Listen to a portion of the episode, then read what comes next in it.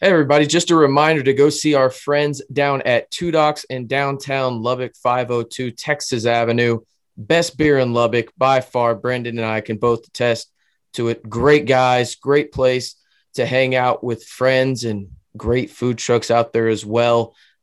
But they were voted the best place to have a beer in Lubbock, best of the West for this year. So go down and see our friends down at Two Docks in downtown Lubbock. Now let's get to RRS in 10.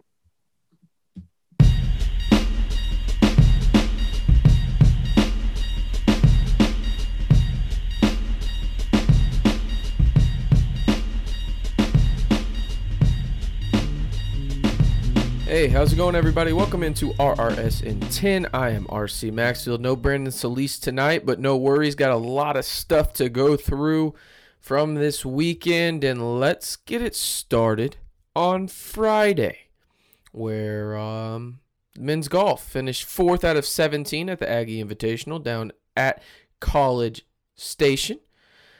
Track and field also had an event this weekend, the Mass Rider Open, where Red Raiders competed. We'll get the results when we go through the Saturday slate, but that started on Friday at 1 p.m. And then baseball and softball also had contests on Friday. Softball lost 1-0 to the Oklahoma State Cowgirls over at Rocky Johnson, while baseball lost 7-3 to the number 10 TCU Horned Frogs. Now, if you move over to Saturday, as I mentioned, we'll start with tennis, actually, where women's tennis at TCU won in 7. They won 4-3. And then you have men's tennis. They lost at Baylor 6-1, while softball lost 12-2 to Oklahoma State.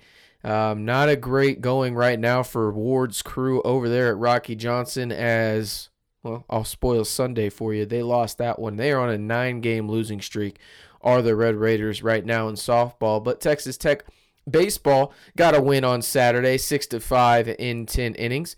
After that, I mean, it was one of those deals where the Red Raiders, really everything went right for them. But let's get to the Mass Rider Open at the Fuller Track and Field Complex in Lubbock, where Texas Tech finished 1st and 2nd in the women's 4x100 final. Really good stuff by them there. They also won in the women's 4x400 final, and then finished 4th in the women's 100-meter final, where Virginia Curley finished 4th, as I mentioned. And then you had a couple of girls out there where Jody Williams, who was, doesn't have a school, but she's attached to Puma. And then you had actually a South Plains college runner in the 100 meters, and Rosemary Chukamwa finishing 2nd. So good stuff from Texas Tech over at the Mass Rider Open. They will continue their outdoor season moving forward, and it will be this weekend, coming up weekend, as they will be at the Michael Johnson Track and Field Invitational in Waco. But we'll discuss that more when that day comes around. As for Sunday, Texas Tech again in action for softball, and I mentioned they lost 9 in a row. Well, this was the 9th in a row, as they lost 10-3 to the Cowgirls of Oklahoma State. And then Texas Tech baseball run-ruled the number 10 team in the country, beating them by 10, 17-7 in 7 innings.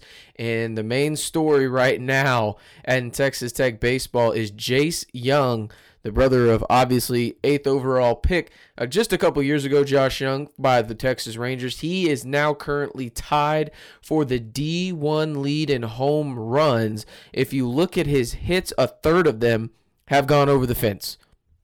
Say that's pretty good. Slugging percentage of .865 with an on-base percentage of .504, and probably the most impressive stat outside of the home runs is his strikeout to walk ratio is almost at 1. He has 24 strikeouts to 22 walks. He's doing a really good job of commanding the strike zone, and it looks like Texas Tech will continue to rise up the rankings after they beat Texas Christian twice this weekend.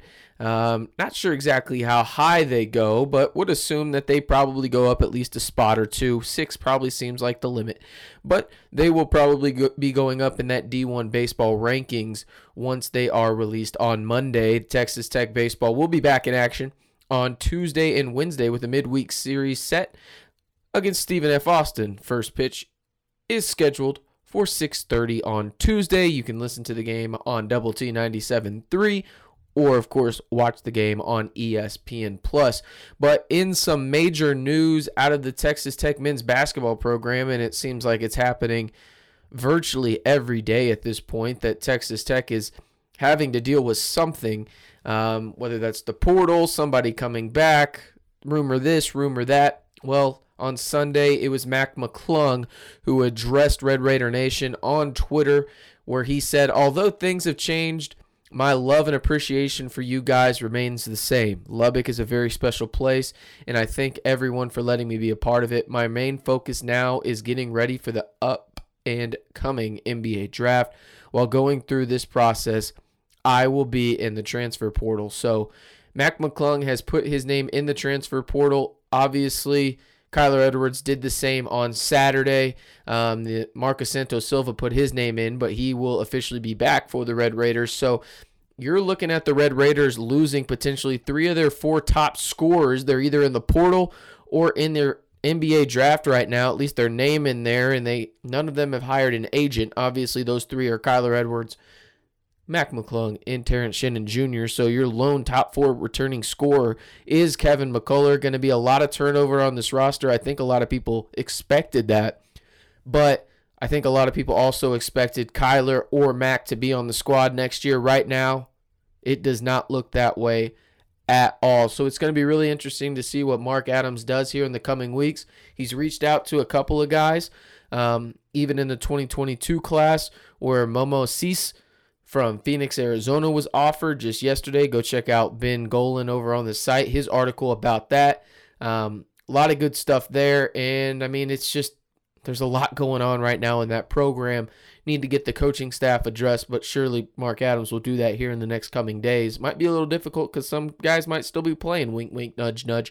We're pretty sure we know who that is. Well, what to look ahead to this week in terms of Texas Tech spring football. There will be an open practice during the midweek, and then the spring game will be on Saturday at 1 p.m. at Jones AT&T Stadium. It is free to attend.